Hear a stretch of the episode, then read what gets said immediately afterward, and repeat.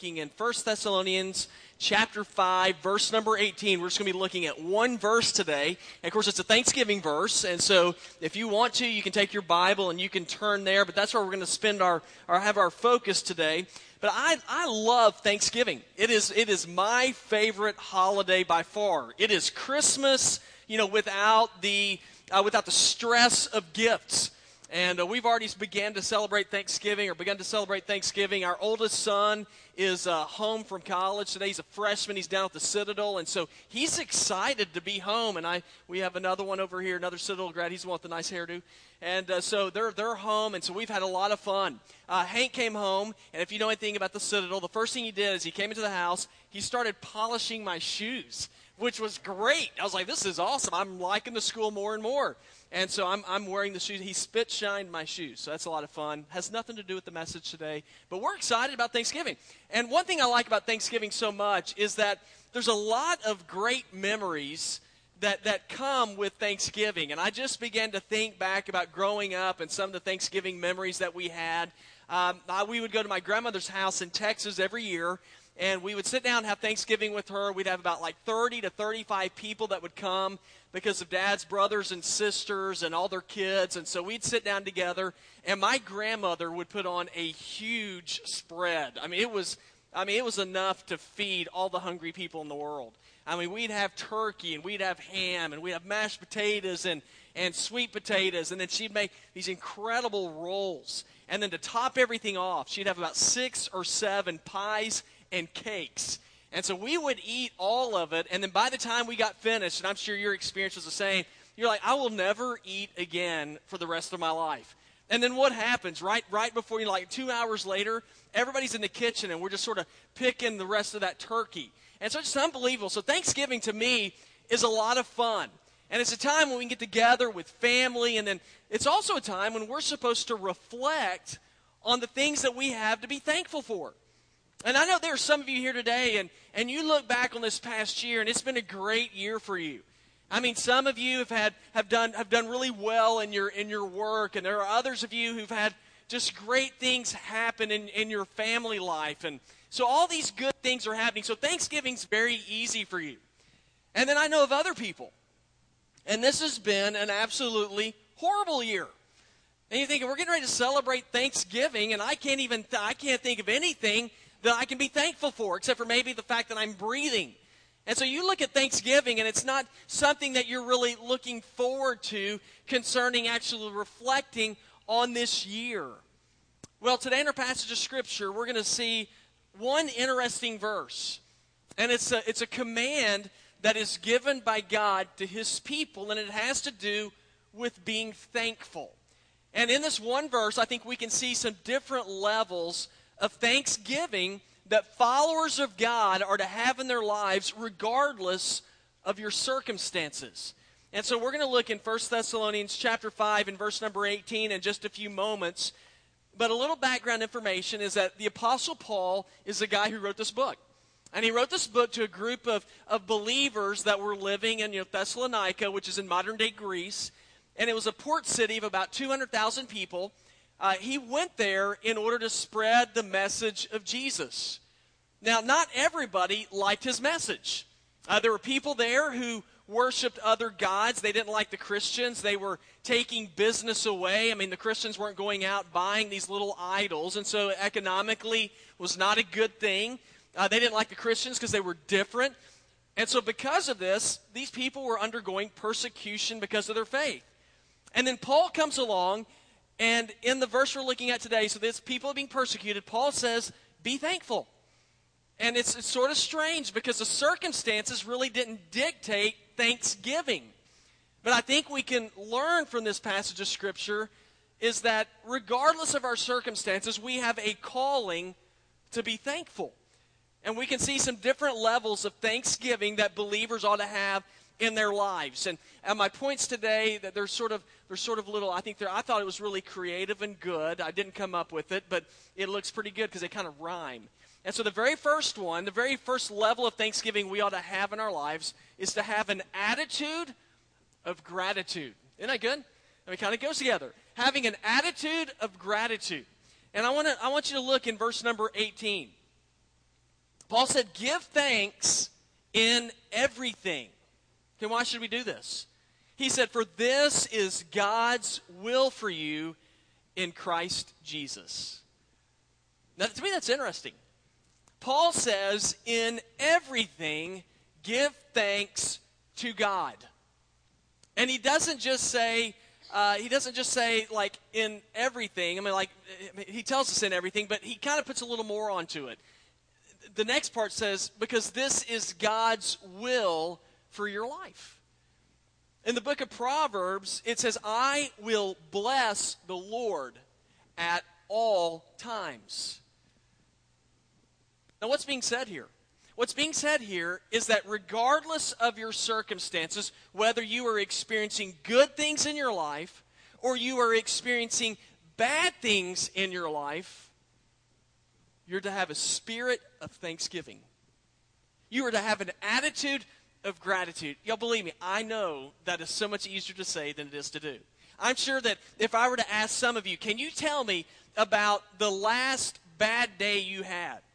And I'm not going to ask y'all that because I know somebody's going to stand up and they're going to give a 25 minute testimony about what an awful week they've had. I mean, everybody can talk about, about a bad day that they've had. We all know what bad days are, right? I mean, when you're having a bad day, it's pretty easy to pick out. Uh, and if you've had a bad day recently, I, wanna, I want you to listen to a story, a true story about a guy who had a bad day. Uh, he's from Utah. One, one morning, he was lying in bed and he felt something dripping on his head and he looked up, and his ceiling had a leak in it, and it was drip, dripping down on him.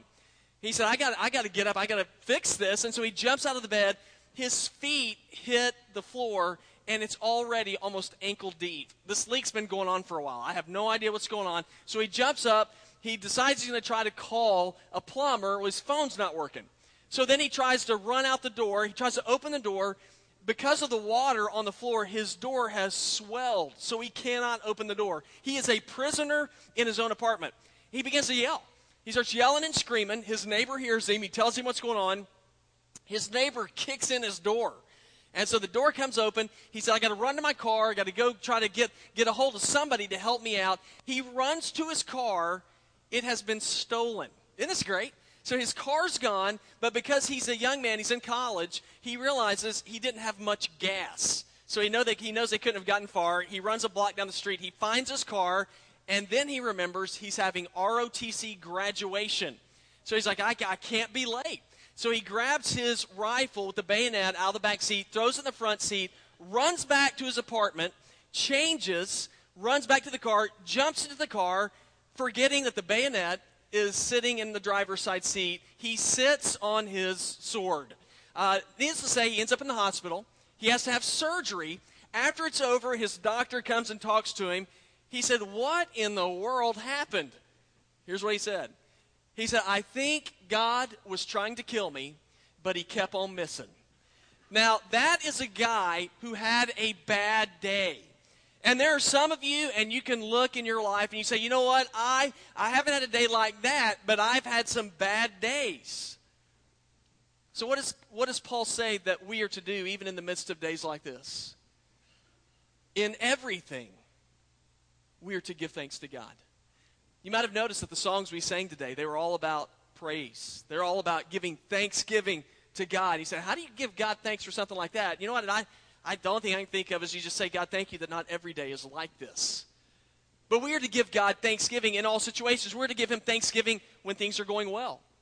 In the New Testament, there's a story in the book of Luke about 10, you might remember 10 lepers came to Jesus. And of course, leprosy was just a devastating disease, especially in those days. And they came to Jesus, and what did Jesus do? He healed them.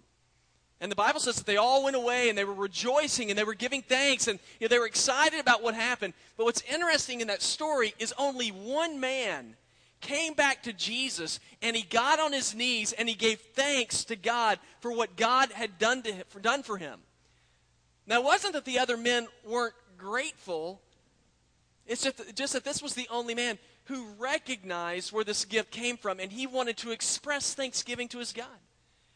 You know, some of us, we, we do things that are nice for other people, and then when we don't get a thank you note in the mail, we get real frustrated. So I did something nice for them, they haven't thanked me for it yet. And yeah, how many times do we do the same thing with God?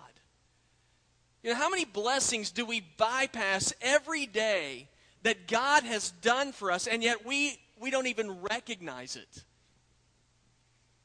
The Bible points out to us that we are to have gratitude.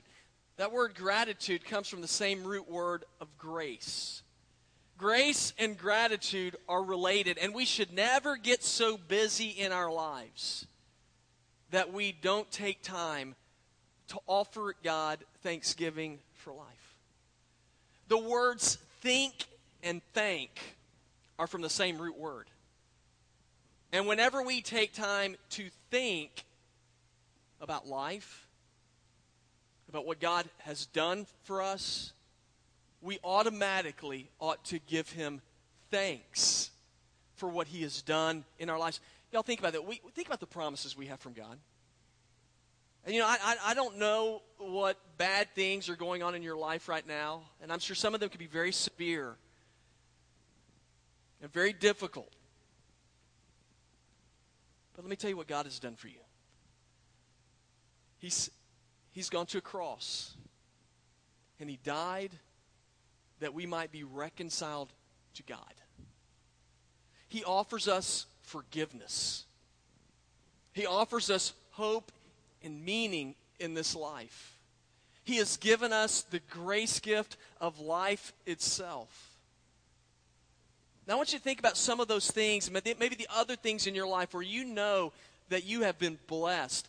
Have you taken time to tell God, thank you?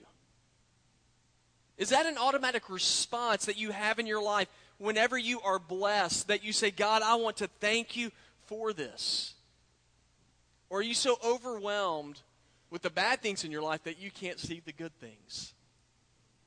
There's a psychologist named Hans Selye. He is uh, considered the father of stress studies, and here's what he said. He says, Gratitude produces more positive emotional energy than any other attitude in life. Gratitude is the antidote for all negative emotions and experiences in life. So, in everything, he says, Give thanks, because thanksgiving counteracts and challenges the damaging, destructive emotions, and the stressful lives that we live. Now, the Bible points out to us that in all things we are to be grateful. We are to express thanksgiving to God. And I really believe there's some, some levels of thanksgiving that we are to have in our lives. And one of them is that we are to have an attitude of gratitude. But here's another one we're also to have an altitude of gratitude. Now, what does that mean? Well, hopefully we'll find out. Verse 18 says, Give thanks in everything, for this is God's will for you in Christ Jesus. The Bible says that God desires for you to have a heart of thanksgiving. Why? Because if you have a heart of thanksgiving, it will change everything about your life. If you have a spirit of thanksgiving in all things, it will change your perspective on everything. And it's really incredible. It's, it's about having, it's about being positive or being negative. Have you noticed how positive people that just whenever things come their way that might not be in agreement with what they'd like to happen, that they handle things differently? A spirit of thanksgiving will change your perspective regardless of circumstances. Let me try to give you an example of this. Uh, there were four elderly ladies who, were, who lived in a retirement home, and they're sitting around a card table and they're playing bridge. As they're playing cards, uh, all of them are widows. There was a, a new man that walked in. And he was a new resident. And they kind of looked at him. He's kind of a good looking guy. And so one of the ladies stopped him and she said, Are you new here? He said, Yes. And she said, Well, well when did you get here? He said, Well, I just moved here last week. She said, Where are you from? He said, Well, and he kind of kind of got quiet. He goes, Well, I'm, I'm San Quentin.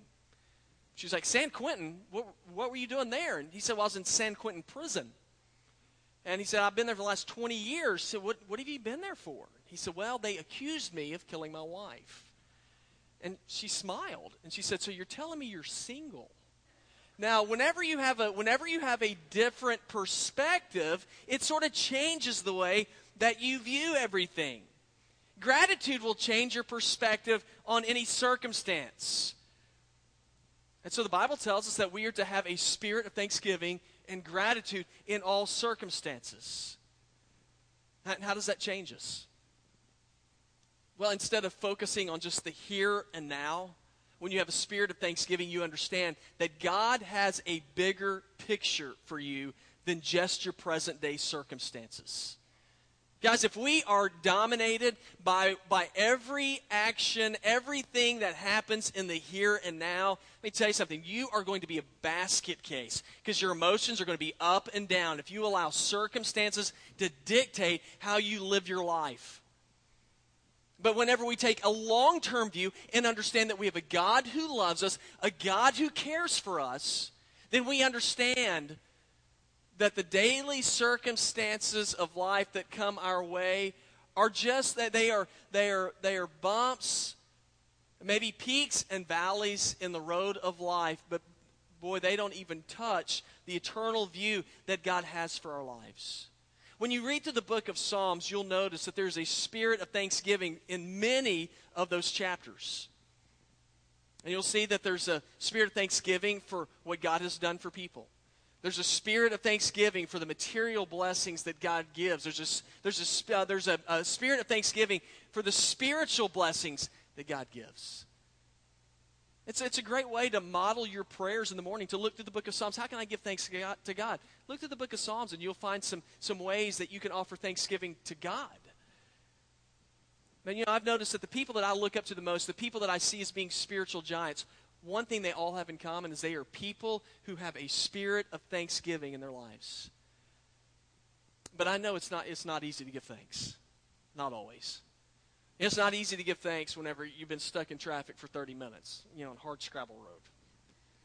It's not even easy to have a spirit of thanksgiving when, when somebody that you loved and cared for, maybe you're in a relationship with them and they walk out on you. It's not easy to have a spirit of thanksgiving. It's not easy to have a spirit of thanksgiving whenever your, your job is tenuous at best. And so the question is, what do we do? We give thanks. See, I, I don't know how to do that. Guys, God, God says it's His will for us to be a people of thanksgiving. And if that is God's will, then we can know that God will empower us to do whatever it is that He calls us to do. Philippians 4.13 says, I can do all things through Him who gives me strength. And so, if it's God's will for you to give thanks, to have a spirit of thanksgiving, God can enable you to do that. But just because you give thanksgiving does not mean that your circumstances will necessarily change. You know, it's not some little magic magic potion where we say, if I just say thanks enough, then God will God will change my circumstances so that good things will begin to happen to me. And that's not necessarily going to happen, but what I do believe happens is as we have a spirit of thanksgiving through all situations, then what happens is those circumstances won't dictate how we live our lives. But when we have a spirit of thanksgiving, it will change our perspective. And it'll give us the same kind of perspective that God has about life. So there's some different levels of thanksgiving that we ought to have. We ought to have an attitude of gratitude, an altitude of gratitude, and this is the last one. We also ought to have a latitude of gratitude. And let me, let's, let's look at verse 18 again. It says, Give thanks in everything, for this is God's will for you in Christ Jesus. Now, latitude is in reference to width. And so, with that in mind, what's the width of your thanksgivings? And what does that mean? I, I don't know really, except for I can try to explain it through this story. Uh, you might remember in Acts chapter 16, there's a story of the Philippian jailer who became a follower of Jesus. Now, what was going on in Acts 16 is Paul and Silas were in prison because they were preaching a message about Jesus, and the religious leaders got upset. They get thrown into jail, and so they're in, they're in jail, and a huge earthquake comes and it just knocks open the jail cell doors. Now, when this earthquake comes, the Philippian jailer, guess what he wants to do? He wants to become a follower of God. Now, does he want to become a follower of God because the earthquake scared him to death? No, that's not it. As a matter of fact, his first reaction is the jailer was going off to kill himself. And the reason why is because back then, if a prisoner or if a, if a uh, guard lost a prisoner, the, the guard would be executed for dereliction of duty. So he didn't want that to happen. He just thought, I'll just take my own life. But as he saw Paul and Silas, he changed his mind. He decided he wanted to become a follower of God. Why did he want to become a follower of God? Here's why. Because these two men, in the midst of stress, of being in prison, were singing praises to God. when he saw how they were living their lives in the midst of being in the furnace, he said, I want to follow a God that will make me like that. That will make me like a man who will give praise to God regardless. And so Paul and Silas, what did they do? They were more than happy to tell him about Jesus and about how he could change his life as well. So the latitude of gratitude is you wanting to extend the grace that you've been given by God to other people. There's a man that was watching his neighbor plant a peach tree. And his neighbor's in his 80s, and he saw him planting the peach tree, and he walked over to him. He said, What are you doing? Said, I'm planting a peach tree. He said, Well, I, I'm not trying to be rude. He said, But at your age, there's probably a pretty good chance you're never going to get to eat peaches off that tree. And the old man, he just kind of laughed. He goes, Well, you're probably right. He said, You know, I've eaten peaches my whole life. And he said, I never planted any of those trees, but I thought, you know, it'd be kind of neat if I planted a peach tree that somebody else could enjoy. Now, that is an example of the latitude of gratitude where you want to give the grace that you've received to somebody else. Guys, let me tell you something. We live in a time where people are hungry for grace. We live in a time where people are hungry to know that there's somebody who loves them, even in the midst of their brokenness. And you know who has the answer for all that stuff? It's us. Those of us who are believers, who are followers of Jesus. We know what God has done for us. And if we're going to show a latitude of gratitude, one thing we want to do is we want to extend that grace to other people because we've been blessed by that grace.